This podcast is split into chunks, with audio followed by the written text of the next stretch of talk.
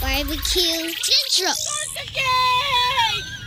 Let's go! Do it live. Okay. Well, do it live. I can. I'll write it, and we'll do it live. So to get that perfect barbecue, you use wood.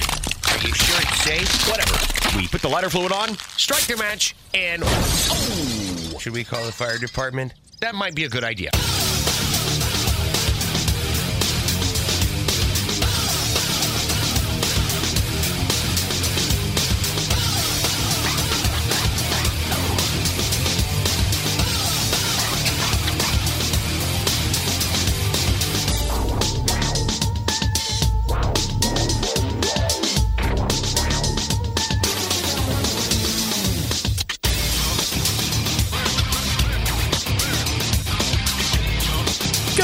And welcome to the Really Big Barbecue Central Show.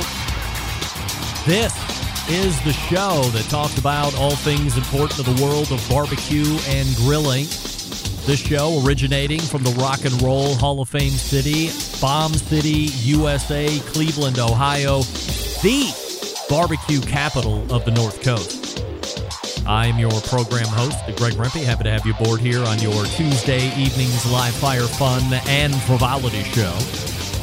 If tonight is the night you have marked on your calendar to take part in some way, here's your contact info.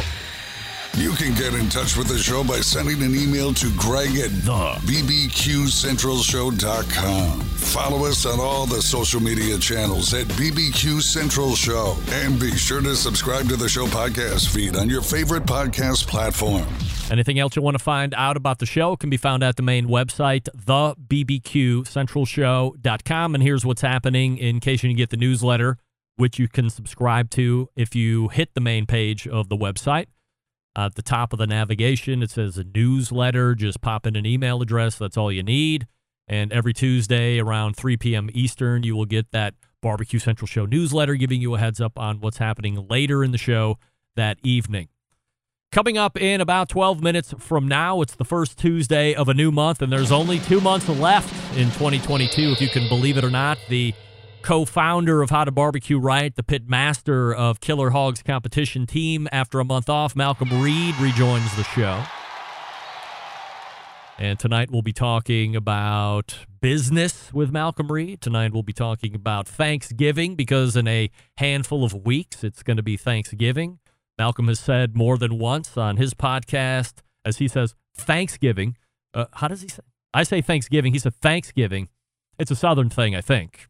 That's his favorite holiday. I don't know if it's just like the favorite food holiday or if it's just his favorite holiday.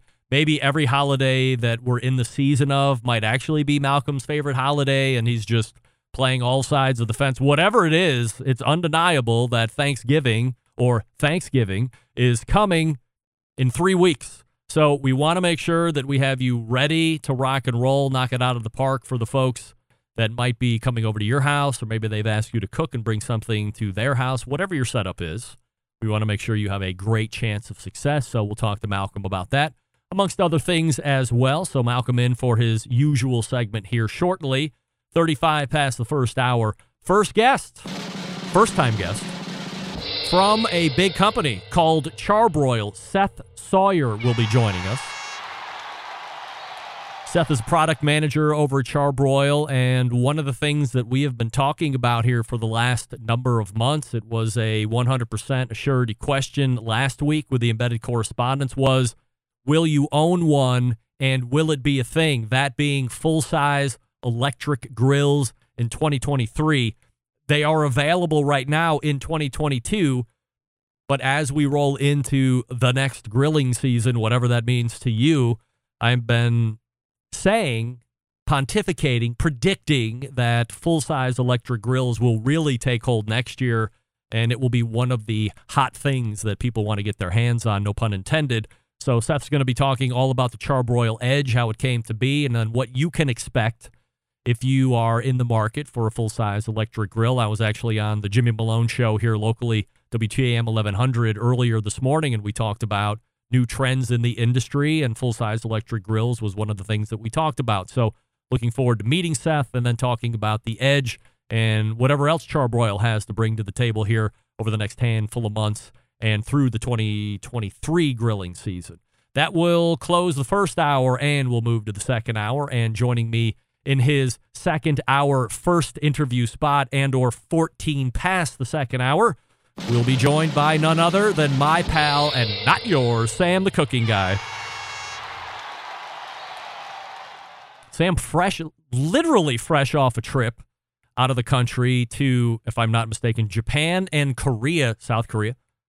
So we'll talk to him about the trip, the food that he ate there, if he had to pick one to go back to immediately at my expense, which one would it be and why? Sam has long been a supporter and proponent of Japan. I think he said that if he had to retire anywhere, he would actually go and live in Japan. He's very taken with it, but we'll see what Korea brought to the table and if he might change his mind there. So, Sam, in his usual 14 past the second hour segment. And then we'll close it down tonight with also a new first time guest, this time from a big company called Camp Chef. Cade Huskinson will be on to talk about the Woodwind Pro. So, what's the other thing we've been talking about aside from full size electric grills? It's the hybrid cooker. And while the Camp Chef Woodwind Pro might not fall into the hybrid as we've been talking about, which is offset on one side, pellet cooker on the other side with an in common main cooking chamber.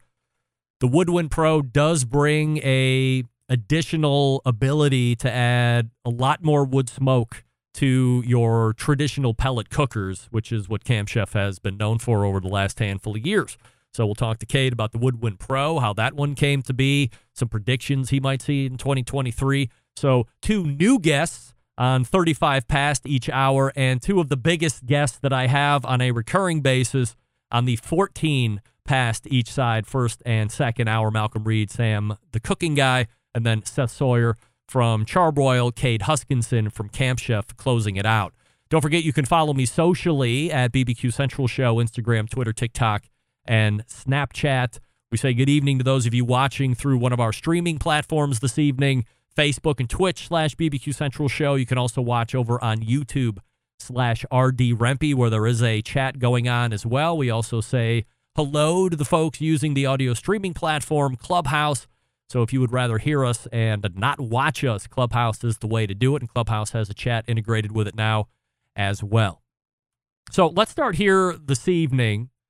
And I was surprised to see how much reaction I got to the top of the second hour rant I had last week concerning my daughter Bobby's volleyball coach and what her team is having to deal with. And the majority of it was very supportive, which I certainly appreciate. But in the end, I really wanted to show a spotlight on her specific situation because I think there's a large gap of unknown things when it comes to college sports, especially if you have never gone through the process or been through that experience.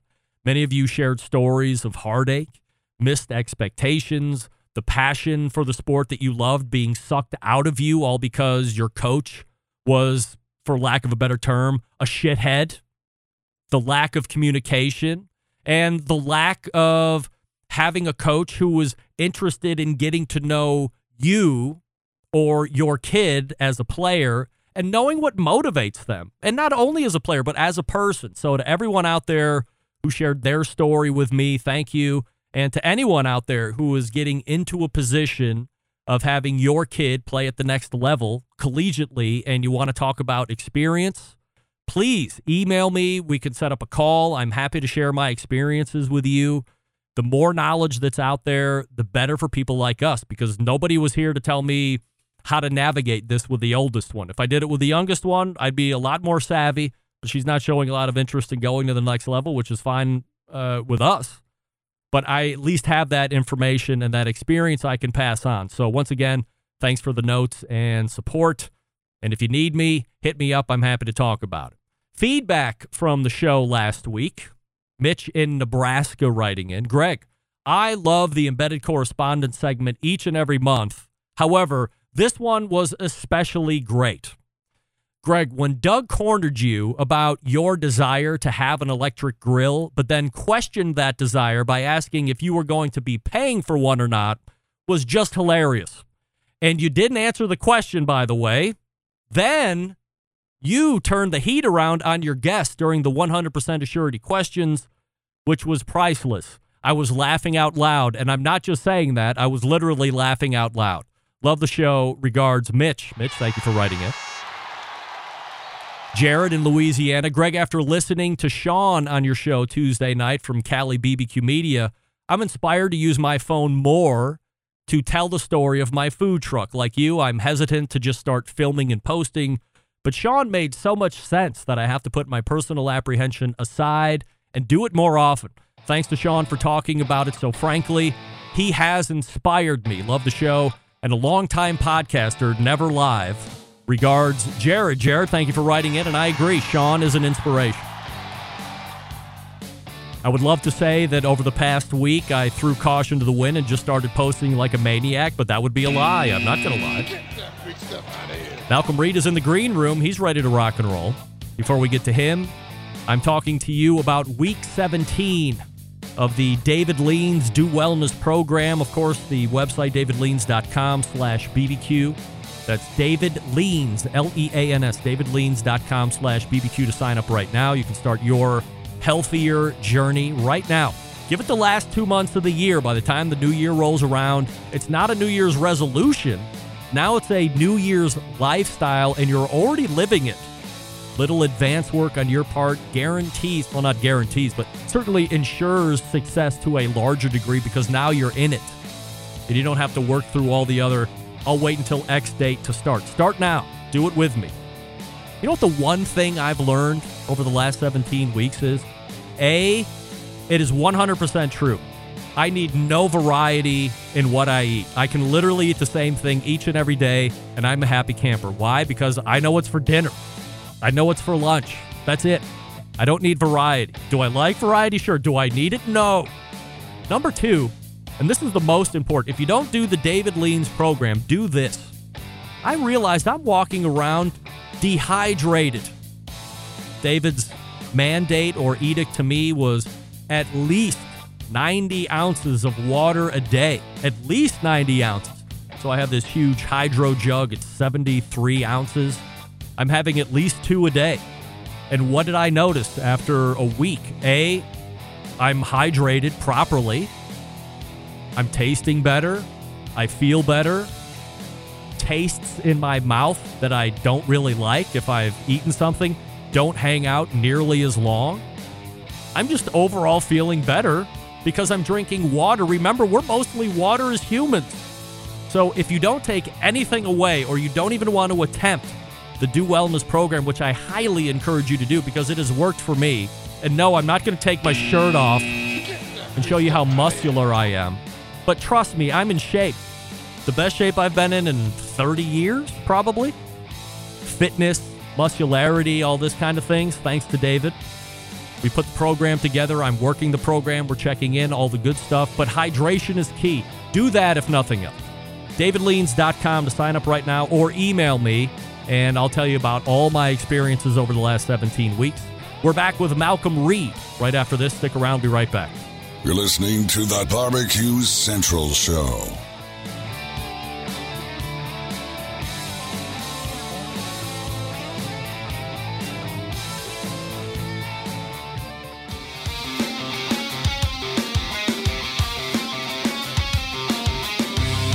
Broadcasting live from the Barbecue Central Show studios in Cleveland, Ohio.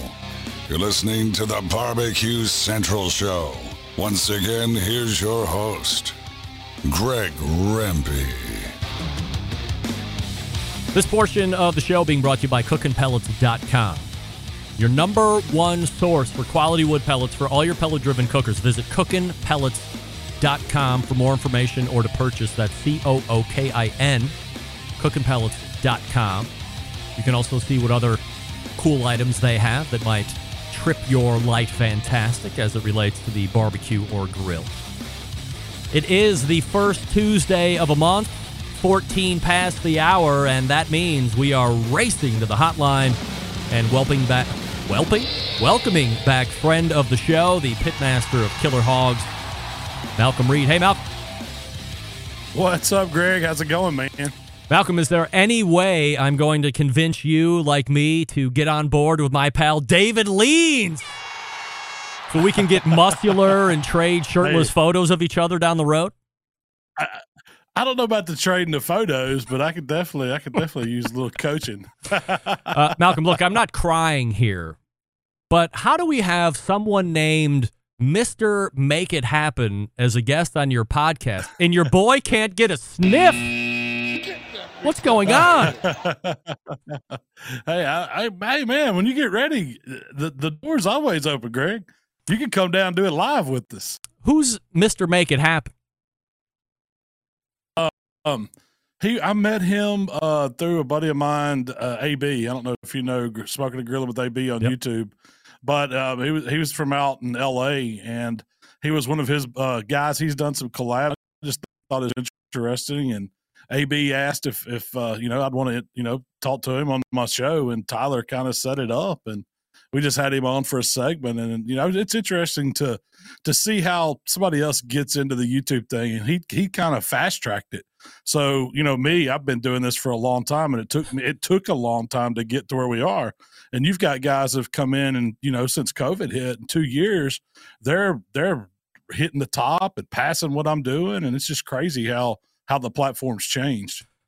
the thing that stuck with me as I was listening to his interview was he he said it. You know, I, I think I just I don't want to say he lucked into it, but he just hit at the right time. He was in the heart of COVID.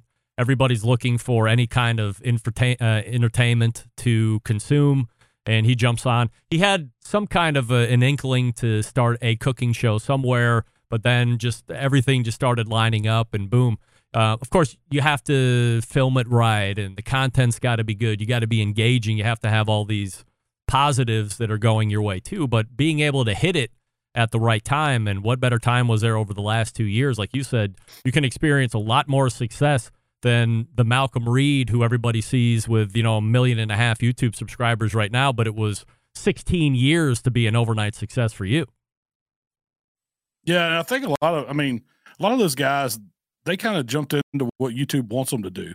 You know, they have this, there's this system that YouTube likes the way you do your thumbnails, the way you do your descriptions.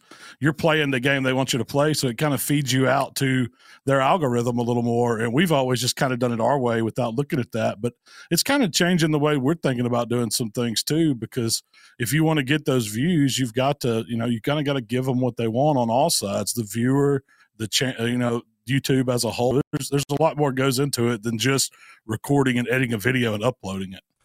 when you look at the podcast specifically, you don't do a lot of guest interviews. Maybe you've probably done 10 or less over the lifespan of it. Is that something that you guys have talked about doing more into the following year, or is it just whenever it makes sense, you drop somebody in? I think well, I think we're that's our plan. We'd like to bring more guests on. Uh, I think it's interesting and it gives us a different take, you know, and it lets us open up to learn from other people and their experiences. So, as we, the reason why we hadn't is because we really hadn't figured out the technology as well, and we and we're trying things working slowly. Like I think this last one did pretty good. The audio wasn't crisp as I would like. It's nothing when you have a guest on. I mean, so that maybe maybe that's what we can do a segment about. You could we talk about how to how to how to work it out where you have guests on your podcast. Well, here's the here's the fix. You have to be a complete dick like me and require all your guests get microphones and sound good. I mean, Yeah. I know Malcom's going to sound good. I can see the setup. I know what your setup is.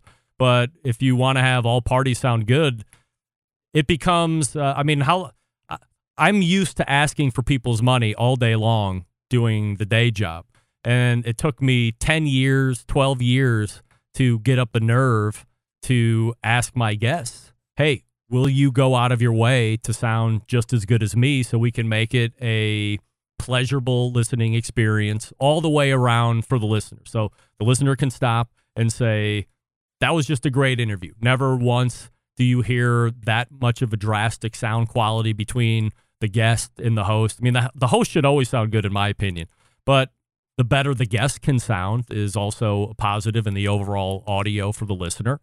But the ask has to come. And honestly, that was pretty uncomfortable for me to go back to. I mean, you already had the gear, but I go back to Steven Raichlen and say I'm the cooking guy and go, hey, you know, can you get a microphone? And, you know, I want to sound like.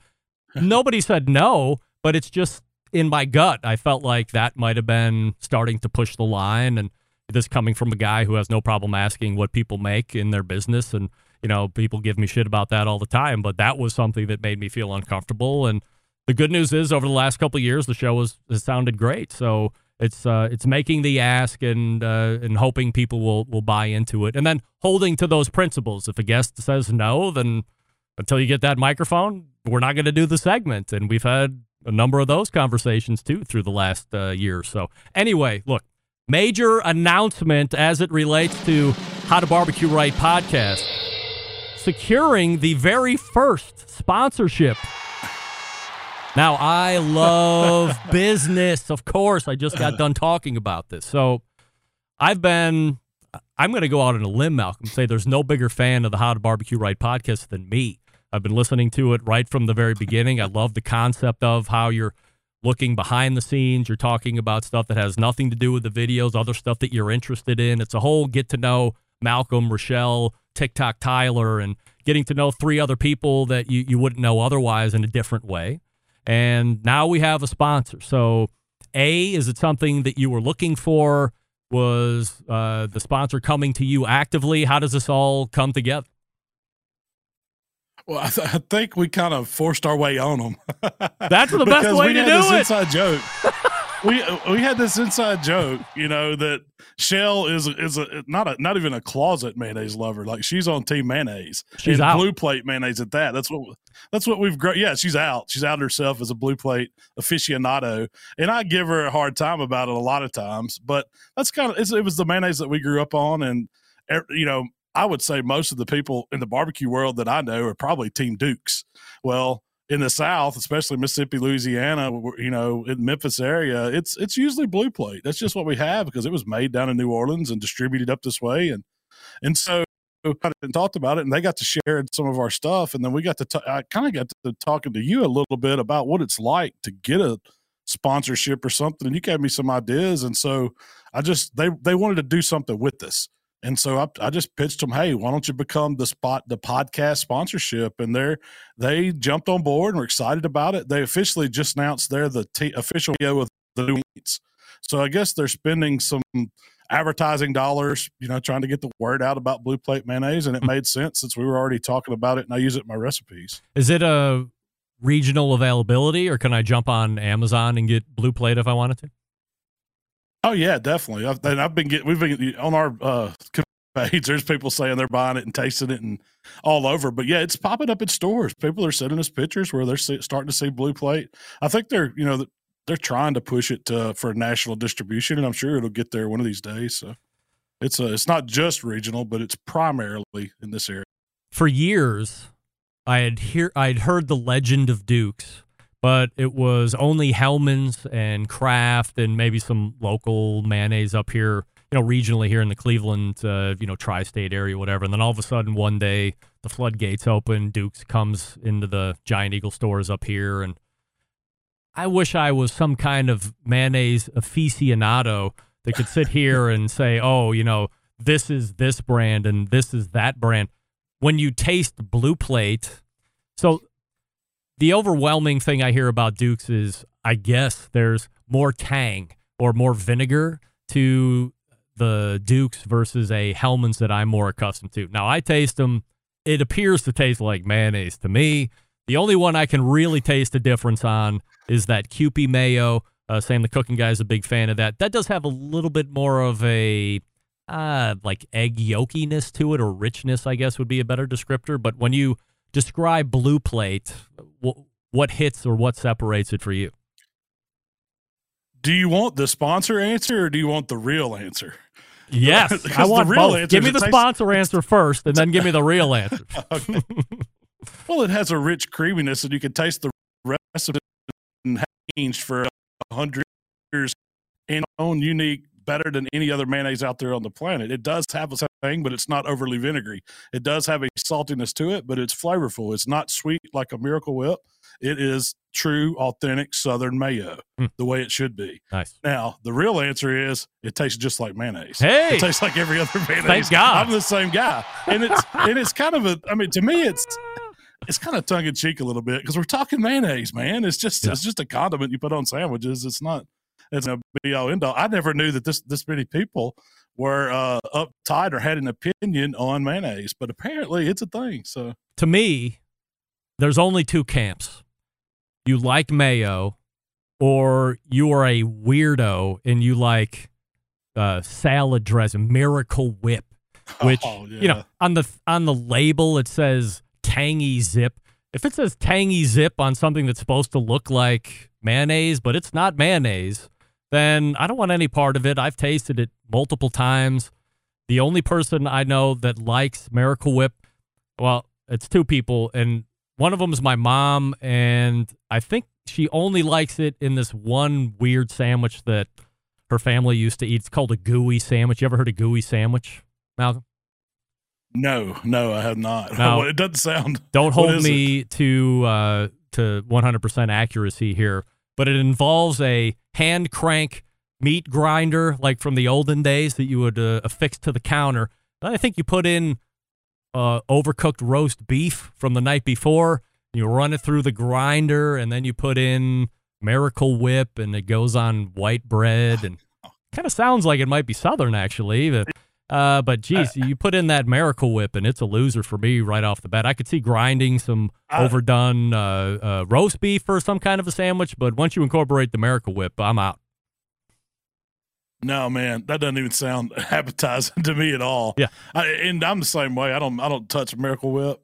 I think my my mom has a recipe for like some kind of an egg salad where it calls for Miracle Whip, but that's not something I would eat. I just I don't like it, man. It's if I'm using measure a white creamy uh, condiment, it's going to be mayonnaise, Yeah. real mayonnaise. 100%. Malcom and, And I will are. eat the other kinds if I'm out. Well, sure, because we believe it tastes like mayonnaise. We like mayonnaise, so why not? Let's talk about the latest video that's up on the YouTube channel, which is the Cajun pork loin sandwich. And one of the things, so I've been a long time proponent and proselytizer that beef tenderloin is widely overlooked, widely underrated. People should be on that way more. But this is now we're talking about pork loin, which is, I think, an even better value and an even better way of cooking a large amount of food for a large audience. And it's very inexpensive. So, talk to me a little bit about pork loins and then how you came up with the recipe for the Cajun pork loin. Yeah, well, that one was one I was working. Uh, just like you said, I was wanting to work on recipe that we could do. We go to deer camp with all my buddies, and you know, of course, cost is always part equation. So I was looking for something that a really good sandwich that wouldn't co- break the bank.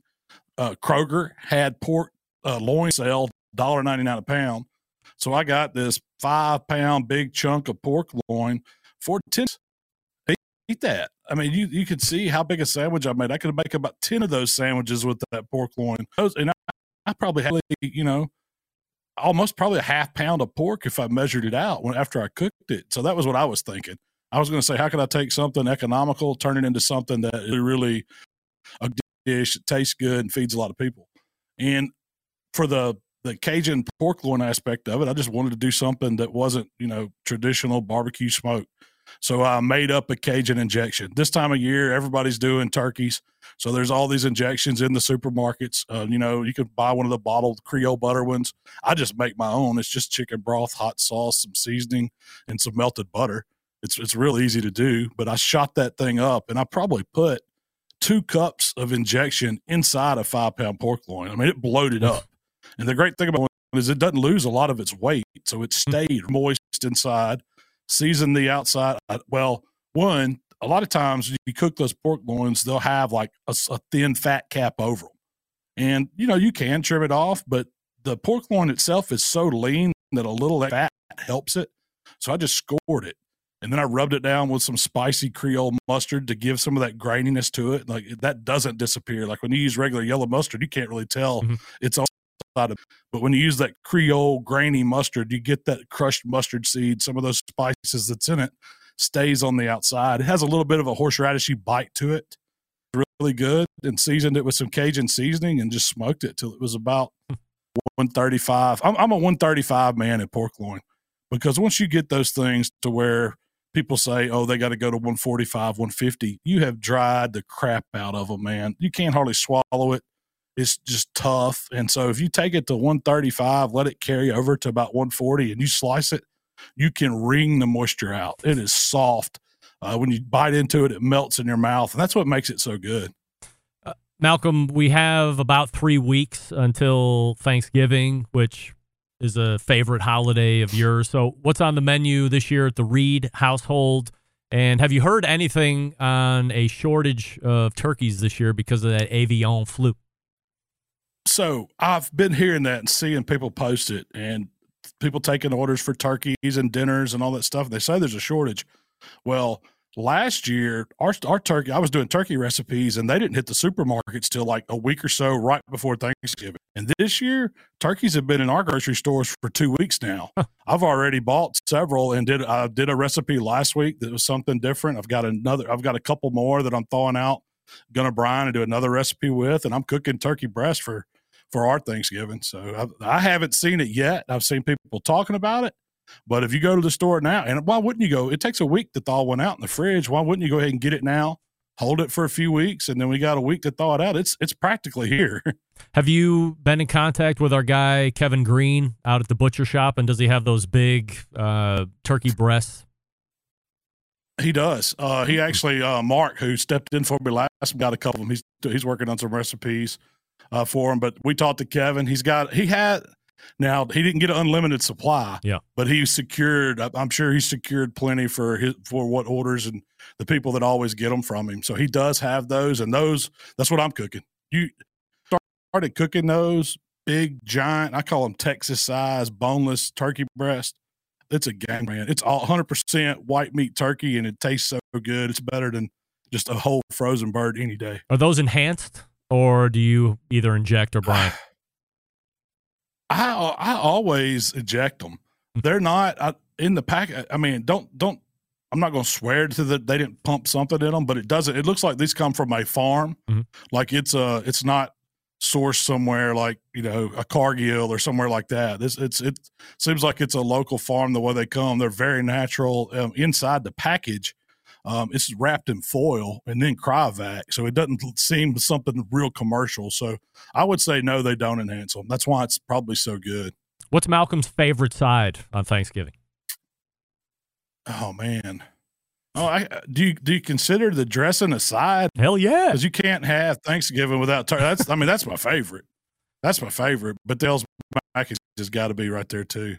Do you get? So you got to have ham, turkey, dressing do, do you get cute with the dressing and put it in those uh, muffin tins, or not so much? No, we man, it's a big casserole dish at my house. We make it and you spoon it out, and you have the gravy to go with it. Real cranberry sauce, not not not one of those from a can that you slide out. Real homemade cranberry sauce. I mean, Malcom Reed joining us here on the show. You can hit him up on YouTube where 1.47 million of you are currently doing that. The website, of course, howtobbqright.com, and you can find them here the first Tuesday of every month.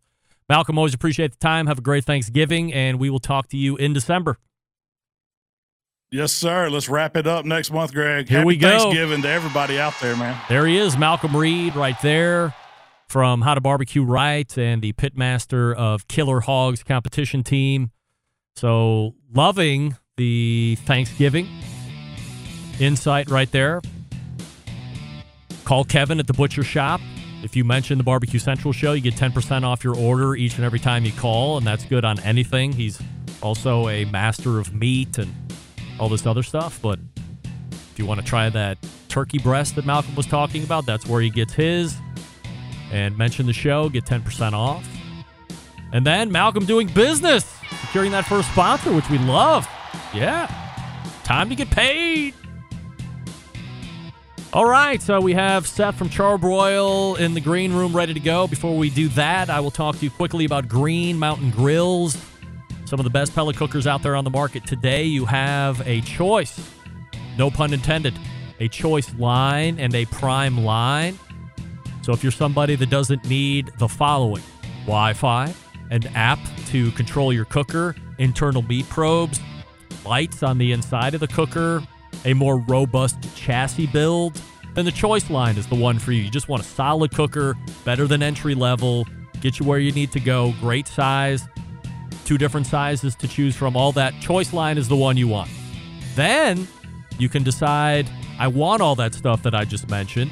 So you're looking at a prime line. Again, look in windows on the main cooking chamber, the pellet hopper. Now you have the internal meat probes, the app connectivity, all that other stuff. That's the prime, couple different sizes to choose from there. And if you're a traveler or you're a tailgater, they have one called the Trek that can fit in the back of most trucks, vans, and SUVs. Goes right in your 12 volt receptacle in the vehicle. You're powered, or it can go through car battery. It's got the clips. Or you can just plug it into the wall if you want. You can do that too, just like a normal person. Why not? Prime line, that's the one. The peak, the ledge, or the trek is the portable one, and then you have the choice line. No matter what, pizza oven insert fits into all of those, only sold through dealers. So go to greenmountaingrills.com, find a dealer near you, visit the dealer, get educated, become an expert, buy the one that best fits your needs, get it home. You have success. Why not? It's the only way to roll.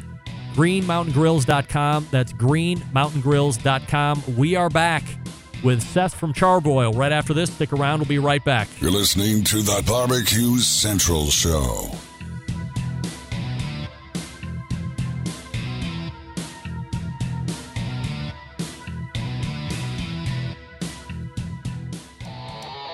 Howard Stern, Jim Rome, Dan Patrick, and Greg Rempe. The Mountain Rushmore of talk show entertainment. Now, let's get back to the Barbecue Central Show. And we thank Malcom Reed for joining us last segment. This portion being brought to you by Fireboard. Monitor up to six different temperatures simultaneously. Connect to Wi Fi for cloud based monitoring or connect via Bluetooth. If you have Alexa or the Google Assistant in your home, you're in luck. Fireboard, fully integrated with both. Find out more by visiting fireboard.com or call 816 945 2232. Ted Conrad and the gang out there at Fireboard. My next guest is proving I am right and the embedded correspondents are wrong, at least on one point. That being the legitimacy of full size electric grills coming into the market. The Edge was released earlier this year, and here to talk about how it all came to be and what you can expect from it if you're considering buying it is the product manager for Char-Broil. We race to the hotline and welcome first timer to the show, Seth Sawyer. Hey, Chef.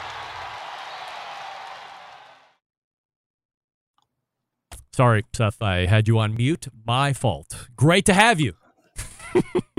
Thanks. That's all right. Thanks for having me on. All right, Seth. So before we dig into the edge and some of the other cool things that Char-Broil has going on here through the rest of the year, potentially leaking into 2023, since it's your first time on the show, a uh, little information about you, uh, where you're at home base wise, what you do professionally, and what you might have done uh, previous to Char-Broil. Yeah, so I'm based out of uh, Char-Broil's headquarters, which is in Columbus, Georgia so about an hour or two south of Atlanta. Um, I've actually been in this industry since 2009, so I've been in outdoor cooking for for 13 years. Uh, I started as an engineer and kind of slowly worked my way towards the product management and marketing side of things over the last uh, five or 10 years or so. Uh, where were you previous to Char-Broil? Any names that we're familiar with? Yeah, so I actually I, I started at Masterbuilt. Um, and then I worked at uh, a company called Spectrum Brands that owns a ton of indoor cooking appliances as well, and then came back to Char-Broil in uh, 2015. So I've been there about seven years now. How does the opportunity present itself to come over to Char-Broil? You know, I'm from Columbus originally, and so uh, when I had a chance to come back, I was in Wisconsin when I was in uh, with the other company, and I was always looking for a for a chance to come back. Wisconsin was great. I love Madison, but it's a little cold for me, uh, being a, a, Georgia kid. And so uh, when I had the opportunity to come back um, to a company in my hometown, no less, that was a pretty easy decision to make. Did you ever partake in tiger meat sandwiches up there? You know, I never did. I, I heard of it. Um, but I never, uh, I never did. Well, thank God. Ugh. Otherwise, we'd be getting your breakdown of uh, tiger meat. There's another name for it too that I can't think of right off the top of my head, but tiger meat sticks in my head. So there, you know, there's this guy that used to f with me to no end uh, up in that neck of the woods, and he would come out of the grocery store, roll tape with him in his car, busting open the ground beef package and like eating it right out of the package, Oh, you no. know. So Yeah. it- foregoing the the toasty square and the slivered onions and cracked black pepper to make it a true, you know, tiger meat sandwich. But uh, yeah, he was just into eating the the raw ground meat, and I was like, dude, one of these days you're gonna pay for that, and we're gonna have it on tape, and we're all gonna laugh at you on the show. But unfortunately, that didn't come to be. Anyway. Uh, Seth, happy to have you on the show here. Once again, the website charbroil.com if you want to check it out as we're talking here.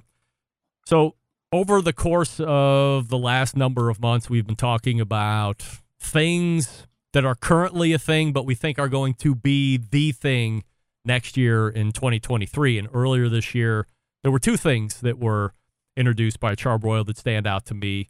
Uh, the Edge is the second one. We'll talk about that here in a second. But the first one is something we had long wondered about, clamored about, asked about, which is how come there can't be a thermostatically controlled gas grill? You look in your house, you see the oven. It seems, from a concept standpoint, fairly similar, but from all accounts, not similar. And then March, April of this year, Char-Broil has a big release and shows the cruise. So if you could just high level the cruise, uh, where it's available, and what the reception's been like in the market. Yeah, so the cruise is uh, available at Lowe's uh, and and as well as charbroil.com. So it was the the first uh, thermostatically controlled um, gas grill that that we launched earlier this year. Uh, like you said, the whole point of it is we wanted to get away from this traditional kind of low, medium, and high. You know, we've done a ton of research. We've watched a lot of people cook. We noticed some of the same kind of pain points where temperature management, uh, you know, seemed like it could be a little bit better. And so rather than kind of making the grill more precise, but still with the same control method, we thought, why don't we just, uh, you know, kind of embrace a more specific way of of controlling temperature and just no more low, medium, and high. Let's dial in some exact temperatures and uh, let the grill kind of do the work for you from there and hold at those temps, you know, the whole time you're cooking. How are you seeing entry into the market? People pretty accepting of it? Yeah, you know the feedback has been great. Um, the the reviews have been positive. You know, it's interesting because it seems like a pretty straightforward thing. You're going from low, medium, and high to setting different temperatures. But what, we're hearing from consumers is it's more different than they expected. You know, you walk out to a grill and you're so accustomed to just you want to crank all the burners up to high so you can preheat as fast as possible. That when we when we ask you to type a specific temperature in, it there's a bit of a learning curve there, right? You've got to kind of relearn you know, I don't I don't cook chicken breast on medium. I cook them on 475 or whatever. So there's a bit of a learning curve there that you you know maybe don't anticipate until you use the product for the first time. And that's one of the things that we're hearing is, uh, you know, I have to now that I have more options. Uh, and it's a more specific process. I have to kind of rethink how I how I do things, and so. But the feedback's been been positive. People are really intrigued by, you know, the idea, and uh, you know, are excited to see the product when they go to a Lowe's or you know get to see one in person. So it's it's been good. Seth Sawyer joining us here on the show from Char-Broil. Um, maybe in a separate interview, we can actually dig a little deeper into the cruise and see how that actually came to be. It's certainly interesting to me that it took this long to get something like that on the market. But let's talk a little bit more about the edge here this evening, as this is a topic that's been at the top of the mind on the show here for the last number of months. When I was in college, so that's 93 to 97, a couple of years later, I was off campus. So we had the run of the mill kitchen, but then I had this really weird eggshell shaped uh, electric grill. It had a weird shaped heating element in it. And I might have used it five or six times, cooked some real crappy steaks on it because I didn't know what I was doing back in. I might have cracked it cleaning it one time and, you know, then it's out. And then that was like, you know, 96, 97. And then all of a sudden, there weren't really any electric grills. And I'm not even talking about George Foreman or anything like that. I don't necessarily consider that like an electric grill per se. And now in this year, uh, 2022, we see the Edge is released. Uh, I've talked to a couple people that have either trialed it, bought it, and, and are using it.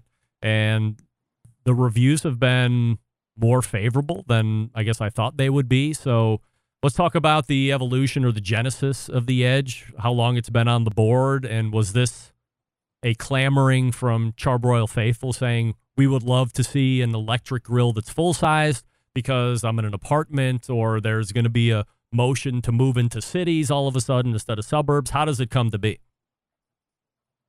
Yeah, so uh, you know that was something that we worked on for for quite a while. Uh, went through a lot of different versions, you know, trying to figure out exactly what it was that we wanted to um, deliver to to consumers. Uh, you know, and what we identified really is that there's there's a decent amount of people out there that want to grill. They enjoy grilling and outdoor cooking, um, but they either can't have gas or charcoal or maybe for one reason or another they want to specifically get away from those fuel types and you know like you said up until this product really if you were going to be in an electric grill your options were really limited i mean all that was really available were these you know tabletop units or um, portables and things that were kind of small and underpowered and you know they, they're okay kind of in a pinch but they're no one's going to confuse those for um, you know the same thing as cooking on a full size gas grill and so you know, the more we looked into that, the more we realized why don't we give people that traditional grilling experience, but in an electric platform? And that's really what the Edge um, was determined to be, and that's that's what we worked on for for really the last couple years um, to get it out this year. When you look at the size of it, what are we looking from a capacity standpoint? And if nobody's ever seen it, is it comparable to a certain size Weber or a certain size Char-Broil gas grill, things along these lines? Yeah, so the whole firebox itself is uh, 330 square inches. There's about a four inch wide um, warming zone on one side, but if you're if you're going to talk about gas grills, that's about the same size as our three burner uh, performance series. So if you go to a Lowe's or, or one of the places that carries Char-Broil gas grills and look at our our mid range performance models, about a three burner gas grill uh, it's roughly that size. It's, it's a decent size. You know, it's, you know, it's not going to be the same size as a as a five or a six burner, but it, it's not a portable um, or a tabletop either. It's you know you can put uh, about 18 burgers on there if you uh, you know if you pack them efficiently. It's it's a pretty good size grill. And it's just standard outlet, plug it in, and and you're ready to go. Or do you need 220 power? No, no, no. It runs on uh, it's it's 120. Um, you know that's that's one of the issues why I think this type of product hasn't existed before is you know it's not easy to it's not easy to heat um, that well with the power that we have available in the US. In Europe, you see more of this type of thing because they have 220 and 240 volt options. But no, this runs on on 120. Um, you know, the only thing we say is just to make sure you're putting it into you know a dedicated circuit. Don't plug it into one that's got you know you don't want to have you know a, some 500 watt appliance on the other plug that you plug it in because it is it is 1750 watts. So it it'll run on a traditional plug, um, but it'll take most of the power that you have available on that. I was on a local radio show this morning, and uh, one of the questions brought up were, "What do you see from trends in the industry?" We talked about full size electric grills, and one of the questions from the host was, "Well, what does it taste like? Uh, is it akin to a gas grill experience?" You know, I told him I'm like, I don't have one. I don't have any firsthand experience on it. I would venture that it would taste similar, from what I've been told, to a, a gas grill experience. It would probably differ from charcoal because charcoal is a whole different fuel. You get fat burning down onto the charcoal. There's flavor coming back up, all that vaporization, whatnot. But how do you explain it? Is it similar to what you would find in a gas grill experience, or is it different too? It is absolutely similar. So you know, to your point, cooking over charcoal or any type of live fuel is really a different it's a different thing, right? You got different combustion um, characteristics and smoke and things going into the food, so that that's a different story. Um, but when you compare it to to a gas grill, I am I am highly confident that I could do a blind taste test and you would not be able to tell which came off which. I think there's a lot of misconceptions out there that you know when it comes to grilling that actual actual flames themselves on a gas grill are creating you know certain flavors and and that's really what you need is heat. It's just that electric grills t- until this one haven't been able to get hot enough to replicate the heat that you can get on a gas grill um, and this grill is the first one that does that and so you know it utilizes our Amplifire um, infrared cooking system and so um, i am i am highly confident and we've actually seen this in some reviews as well um, that if you did a side by side, you you would not be able to tell the difference. It will sear every bit as good. Um, it will put the same flavor on there because of the infrared system. You know, as the fat drips down, it, it smokes just like a real you know gas grill does and it puts that right back into the food and so it is it is a different experience entirely than any electric you've ever cooked on and that's coming from someone who cooked on a lot of electric grills and stuff you know when i was in college and and working at some of the other companies that i've that i've been at so it is really a completely different um it's a completely different grill When you plug it in, turn it on, get it preheating, what kind of a time frame are we looking at to get it up to you know whatever the hottest setting is? Yeah, so it's 15 minutes to 500 degrees. Um, so a lot of electrics out there, that's their max temperature. A lot of them max out around 500, uh, maybe 550, but that's in a lab setting.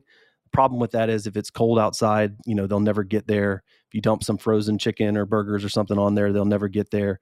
Um, so this one will get to 515 minutes, but it'll actually max out at 700 um, Fahrenheit. So I mean, it, that's you know that's even hotter than a lot of gas grills will get.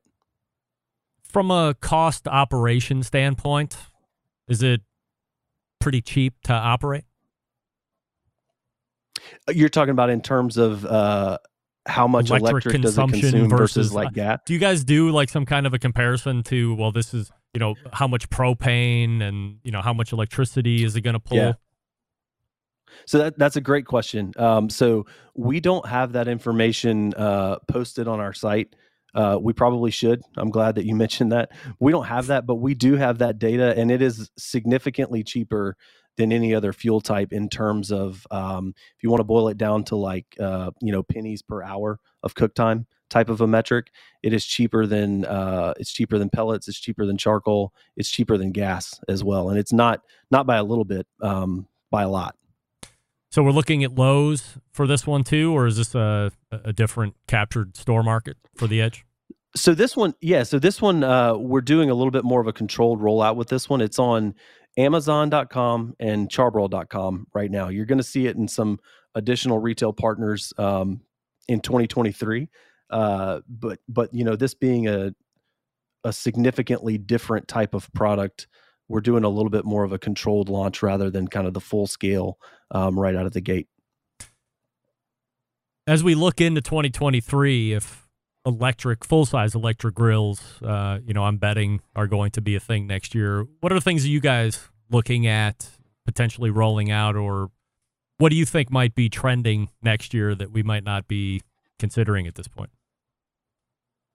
Yeah, I think you know the interesting thing is electric will allow you to do some other things that you can't um, on other fuel types. I mean, um, it's a little bit more of a controlled cooking experience. It's it's a little easier to control electric um, than it is gas and live fire, uh, and so that's going to allow people to do.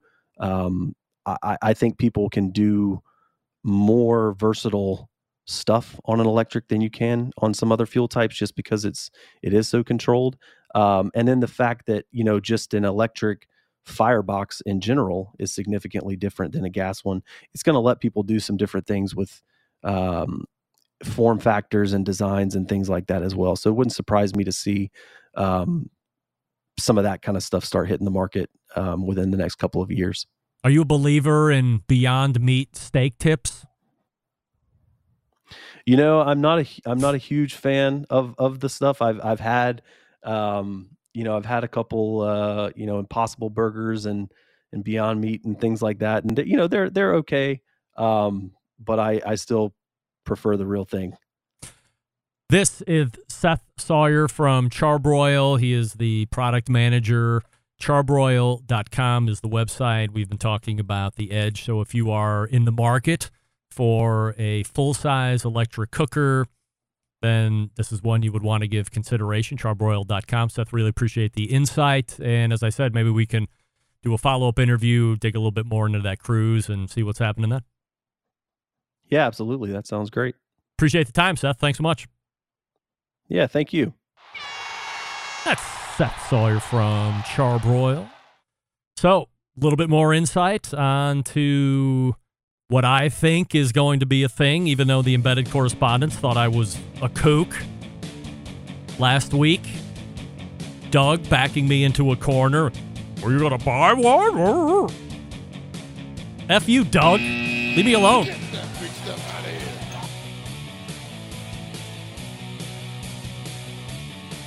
Like, if you're not interested in, on, on that alone, like the cooking experience, We both agree charcoal's different, live fire is different. But between gas and electric, blind taste test, nobody can tell the difference. Like, that's got my interest right there. And I know I'm not going to run out of propane. Now, do I have to worry that much like the gas grill, if I don't turn it off, it's just going to eat up electricity? Yes. But it's probably less expensive to do that than it would be to pipe natural gas into that grill and leave it on for a week, right? Absolutely.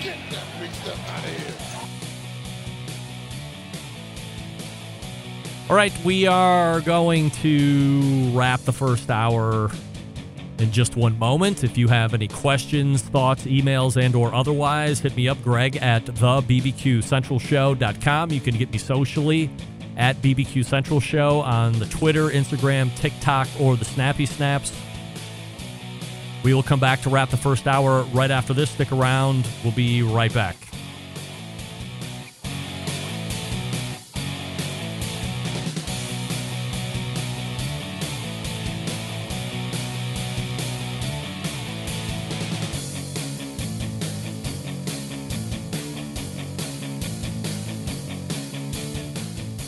continuing to produce incredibly mediocre content in an exceptionally professional way. You're listening and watching the Barbecue Central Show.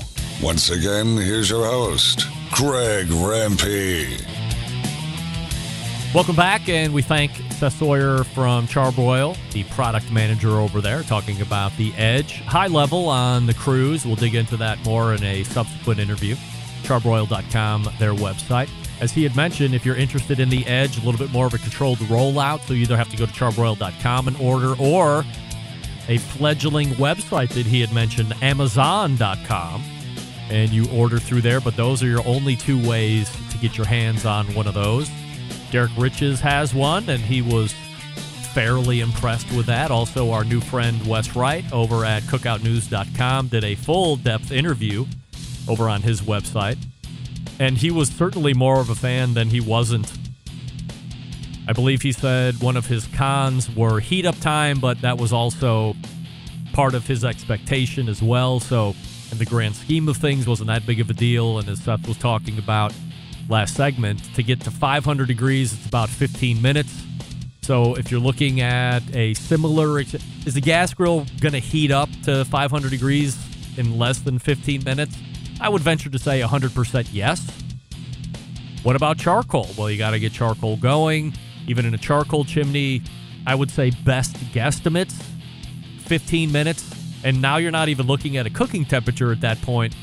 The charcoals are just ready to go and you're dumping them out. And then, like, for somebody like me, I know what I'm doing. I don't have to worry about that. But if you're a novice on charcoal, probably a little bit apprehensive. So electric might be a little bit more up your alley. So we'll see how it goes. I'm absolutely interested. I've been offered zero free grills, so don't even come at me on that. Interesting conversation, and we'll take it from there, and we'll track to see how it actually pans out here over the next handful of months and weeks, or weeks and months, especially as the year comes to a close, as we begin November here this very day. We are getting ready for the second hour. We will have Sam the cooking guy. We will have Cade Huskinson from Camp Chef. I have some takes to run off at the top of the second hour. We have a best of coming up this Friday that is going to absolutely knock your socks off, and I'll tell you exactly why that is. You can jump in as well through social media or through our audio streaming platform. Clubhouse. There is a chat in Clubhouse too. Hit that little a balloon up at the top of the room, and you can get into the chat, chat with each other there if you would like. All right, go ahead and refresh your libations. We are pointing to the second hour. You're listening and watching the Barbecue Central show right here on the Barbecue Central Network. Stick around. We'll be right back.